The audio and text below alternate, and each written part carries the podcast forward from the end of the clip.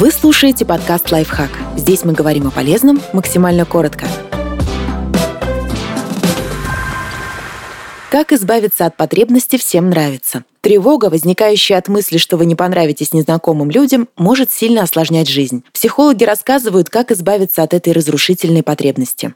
Подумайте о неизвестных вам факторах. Помимо вашей личности, на восприятие окружающих влияет еще множество факторов. У всех свои дела, свои проблемы, свое настроение. У кого-то может быть тяжелый день на работе, или ссора с близкими, или просто огромный список дел. Все эти неизвестные вам факторы повлияют на то, как собеседник ответит вам, но они никак не связаны лично с вами.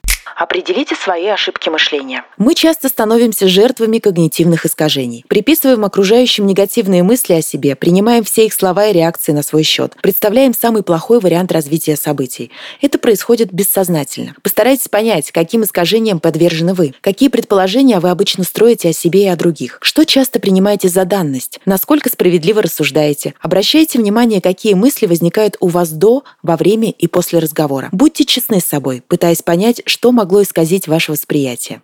Отличайте негативную оценку от нейтральной. Неопределенность вызывает у нас дискомфорт, поэтому множество совершенно нейтральных разговоров мы интерпретируем как негативные. Если в вашу картину мира входит мысль, что люди всегда вас отвергают, вы станете постоянно это замечать. Лучше постарайтесь увидеть позитивные и приятные события.